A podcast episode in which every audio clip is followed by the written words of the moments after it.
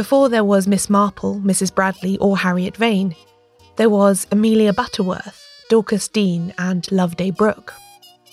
Although Victorian detective fiction is most associated with a male character who tends to overshadow all else, Sherlock Holmes, there was a thriving tradition of women detectives among 19th century authors. Some of the lady sleuths I mentioned there were employed directly by the police, while others worked for private agencies or entirely on their own. What they all have in common, though, is irrepressible confidence and a desire for adventure.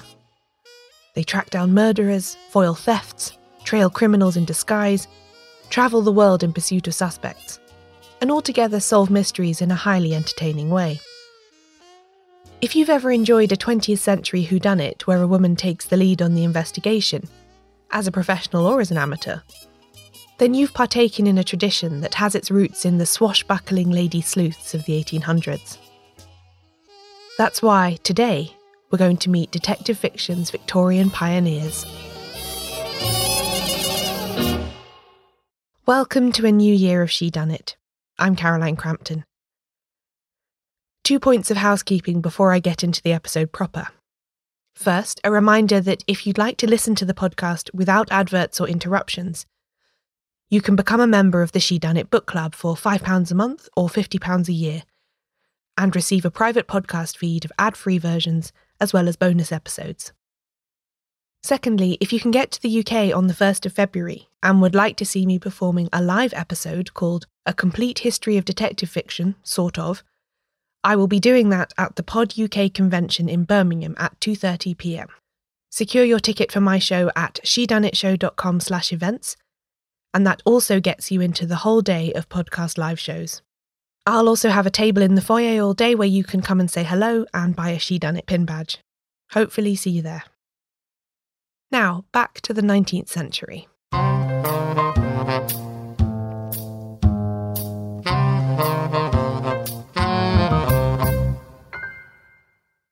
The title of First Detective Story is a disputed one.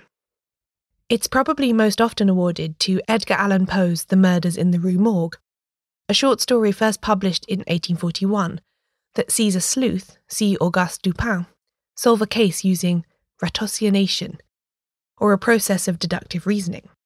Charles Dickens's Bleak House from 1853 was the first Western novel to include an investigation by a police detective, I think, although Inspector Bucket's murder investigation is very much a minor plot. It's Wilkie Collins, though, who usually takes the honours for the first proper detective novel, with 1868's The Moonstone. T.S. Eliot certainly thought it so anyway. There are other possible contenders too, but the point is that those middle decades of the 19th century is when the idea of a story propelled by this new figure of the detective, who investigates and resolves a crime over the course of the story, really took hold. Something that all of these early whodunits have in common, though, is that their central sleuths are men. Which, given the time that they come from, isn't that surprising. Married women in Britain couldn't even legally own property until 1882, let alone catch criminals. No wonder 19th century detection, like so many other professions at the time, both in fiction and reality, were the sole preserve of men. That's certainly what I thought until I started researching this topic more thoroughly and found out how wrong I was.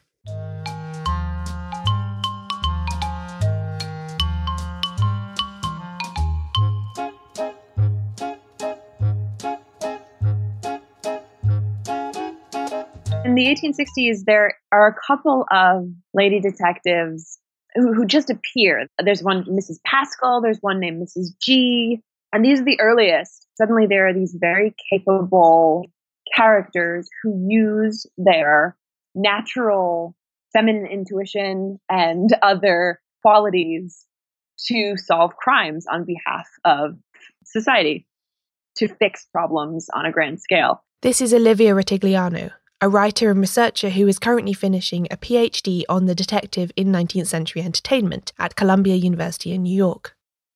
The surprising thing about Victorian women detectives, she says, is not that they're rare, it's that there are so many of them. I think a lot of people think that a 19th century female Sherlock Holmes would be a sort of one off, a sort of rare occurrence. An exciting moment in the Victorian era. But the fact that there were so many, I think, speaks to a very overwhelming interest in having female characters do the kind of exciting work that the male detective characters of the age um, got to do. And certainly there were very, very many male detectives. In real life, detectives were a relatively new innovation. The Metropolitan Police Service in London was founded in 1829, and a detective bureau was added in 1842. But it wasn't until 1919 that the first woman was officially hired as a police officer in the UK.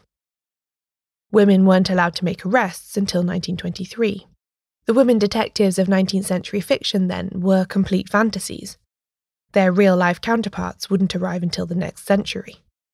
The academic Joseph A. Kestner once wrote that the existence of fictional lady detectives, quote, constituted a profound fantasy of female empowerment. It's a phenomenon, though, that expresses the tumultuous, overlapping changes that were occurring at the time to women's societal roles, Olivia says. Some of the later lady detectives, the ones who emerged in the 1880s through the early 20th century, as coinciding with a phenomenon that prioritizes women's advancement politically and socially while there are suffragettes marching for the right to vote and while women are entering the workforce. The women detectives are part of a larger embodiment of this trend in popular culture, especially fiction. There's a body of literature classified as new woman literature. The new woman is the, the sort of bicycle riding, bloomer wearing, progressive young woman who emerges as an archetype, but based in reality circa the turn of the century. There's a lot of literature about women who get abortions, women who work in professional capacities, and who deal with sort of resistance society has to progress and sort of iconoclasm and difference. And so the lady detective literature sort of seems to be swept up in that. It also expresses the contemporary thinking about gender in other respects. The perceived differences between men and women are an important aspect of how these women detective characters are conceived, as we'll see later. Here's Olivia with an example from Bram Stoker's 1897 novel Dracula, which she considers to be essentially a detective novel with Mina Harker acting as the main investigator. There's a fascinating moment in Dracula where Van Helsing is talking about how the vampire has a child brain, and then he breaks off to say that, that Mina, the woman who performs the detective function in Dracula, actually has like a man brain um, which is which is pretty rare. And everyone's like, oh yeah, Mina definitely has a man brain.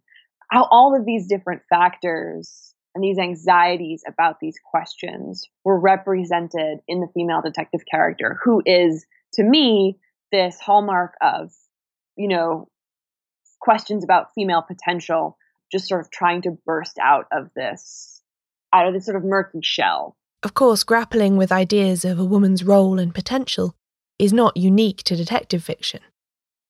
There are plenty of interesting female heroines in other types of literature too.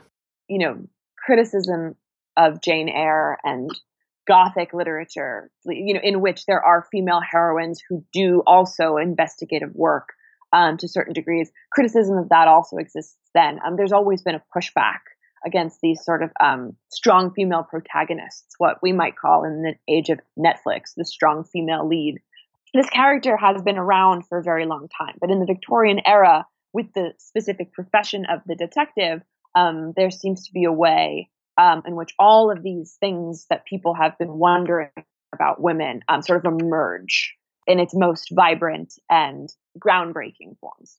So, yeah, so these qualities had been percolating in literature, in women's focused or sensation or gothic literature for a long time. But in this this moment when the detective character emerges, this is when it all sort of comes to a head. One of the catalysts for this is the rise of women's education.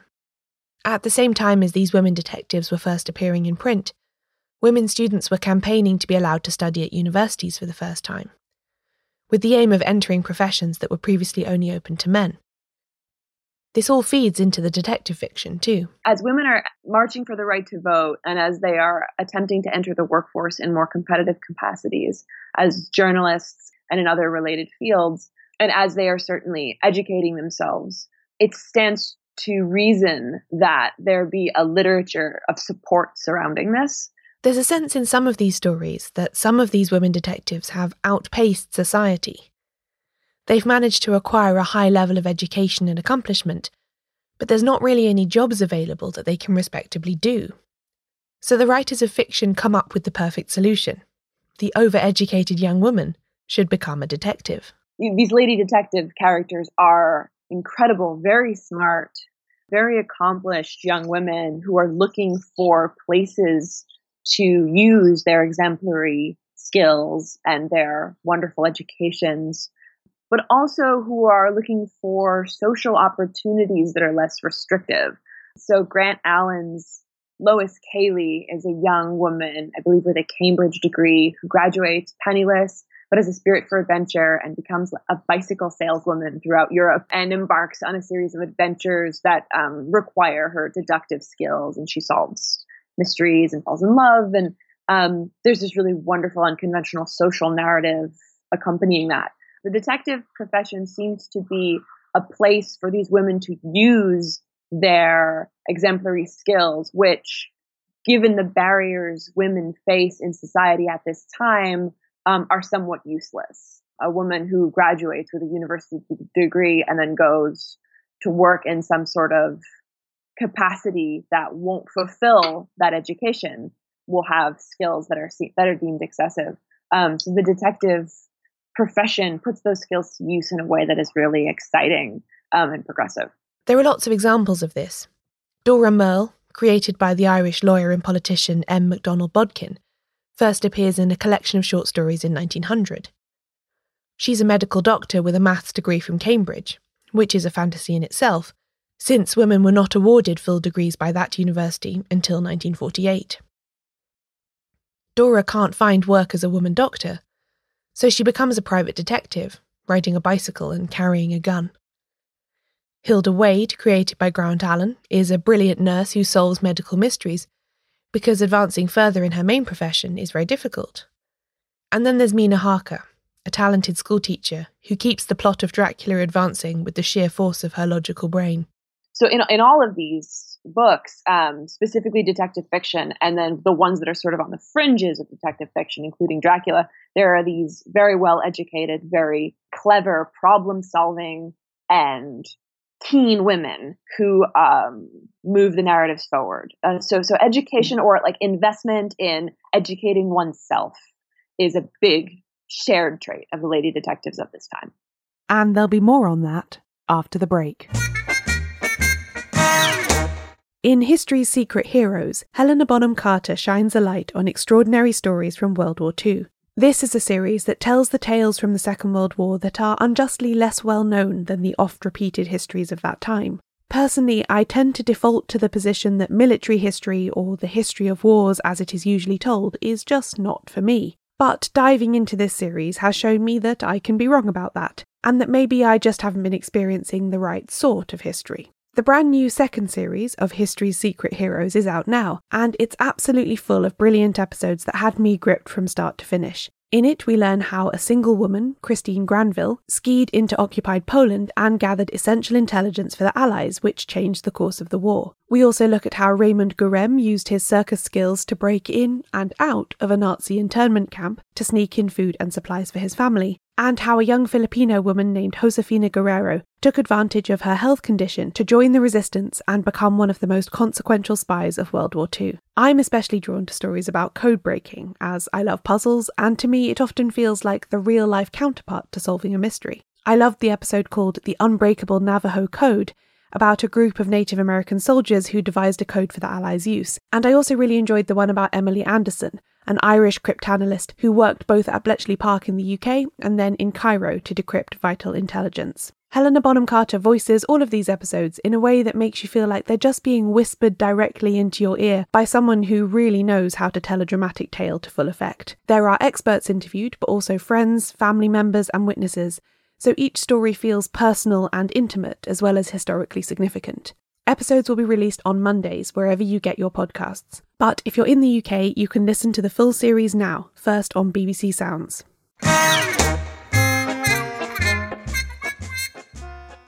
Although the changes to women's role in society helped to create the conditions that produced Victorian fiction's women detectives, the characters aren't just empty political ciphers. There's far more to them than that.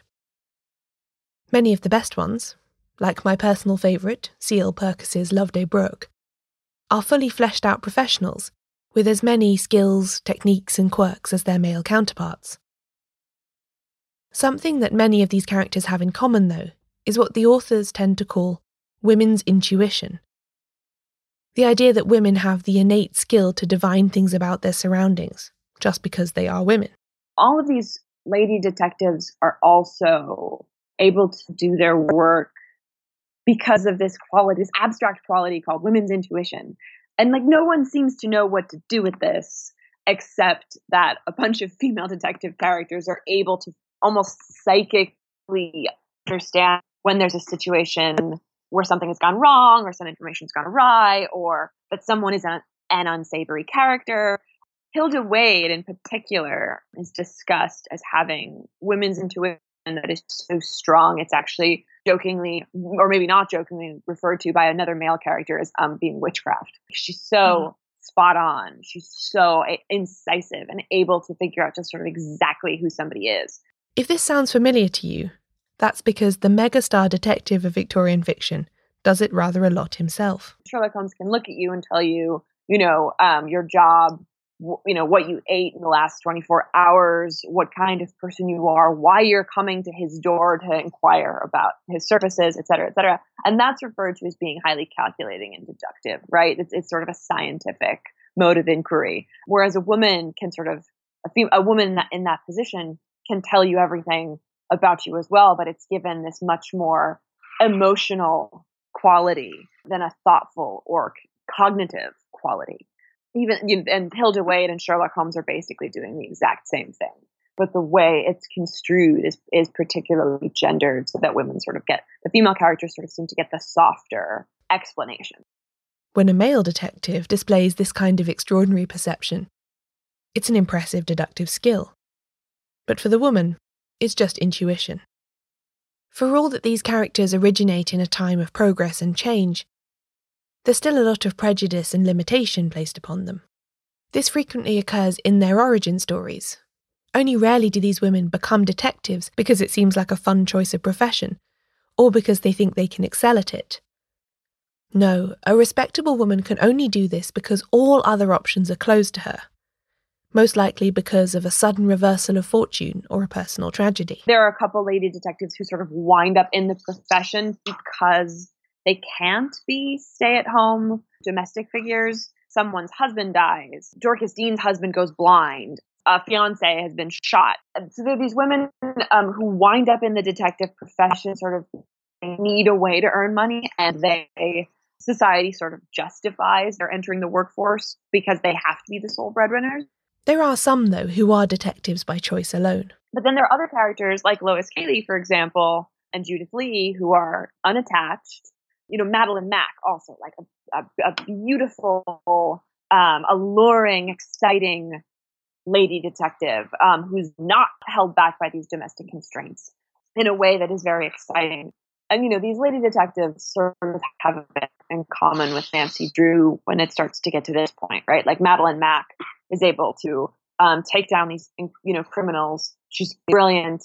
She's gorgeous, and she never breaks a nail while she's taking care of all this business.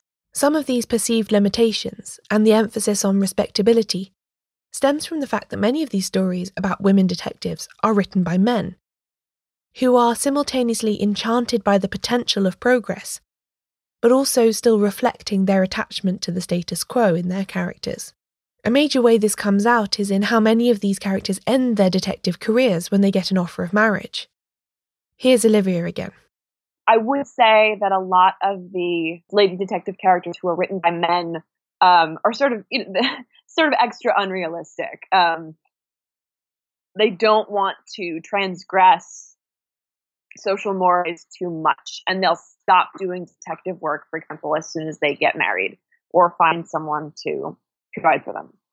Both Lois Cayley and Hilda Wade, who were both written by Grant Allen, science writer and friend of Arthur Conan Doyle, are quick to end their swashbuckling adventures and cross country exploits when they have an opportunity to marry someone. The women detectives are revolutionary in their way, but they're also a product of the time in which they were created. I think the lady detective character captures this really tough double bind of being a woman in that in this particular historical moment. They're able to have a kind of freedom that women do not normally have, but also they're restrained from doing too much of that. These lady sleuths, though, laid the foundation for what was to follow. In fact, if you think about it, one of the most famous female detectives of the Golden Age between the World Wars could even have overlapped with the likes of Dora Myrl. Miss Marple is herself an older woman when she emerges in the Agatha Christie canon, right? Um, so she's, you know, she actually might be of this generation, like the tail end of the generation. But, you know, you can imagine a sort of young Miss Marple solving crimes alongside a late Victorian lady detective character like Judith Lee. I think that the character of Miss Marple sort of allows for this generational transition. The Victorian women detective characters didn't die out so much as just morph and change into something new as the world changed. The idea of the woman sleuth as we see her today in countless modern crime novels and TV shows was born in that era of bloomers and bicycles, and shaped by the lady detectives of the 1920s and 30s. Thinking about Miss Marple as maybe having career flashbacks to the sort of the burgeoning heyday of Victorian lady detective fiction allows us to see this as being a very long process, a very long transition of, of women becoming these kind of characters more and more. I mean, Harriet Vane is an exciting sort of new type of woman. I mean, she's she's she's not a flapper, but she's she's a 20th century woman in a way that Miss Marple seems to be hanging on to a previous generation, like literally just by existing because she's older. It's time to hand the baton to the next legion of lady detectives. If you're wondering why you've never heard of the likes of Dora Myrl, Lois Cayley, or Mrs. Paschal? The answer is just that an awful lot of these stories and novels have yet to be re released in modern editions. You can find plenty of the stories collected in anthologies. Penguin have done a couple of good ones, and there's another called The Dead Witness I would recommend. But you have to go looking for them. Whereas if you're at all interested in crime fiction, you'll trip over a Sherlock Holmes related story, film, or episode every time you turn around.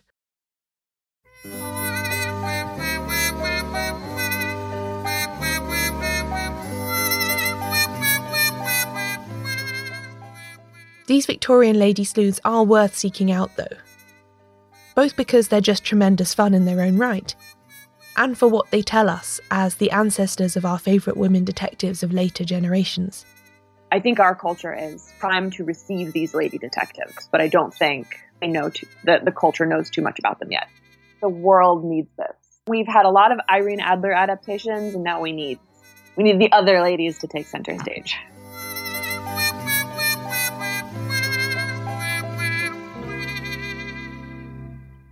They're all there, waiting for you. Bodices, bicycles, and all.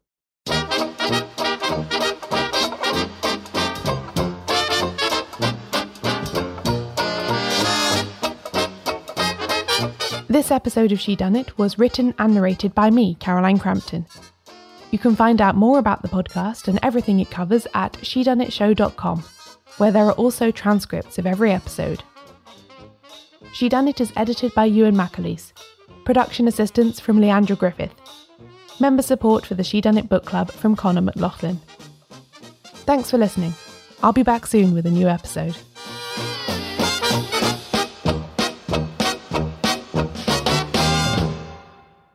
Next time on Shedunnit, teaching sleuthing.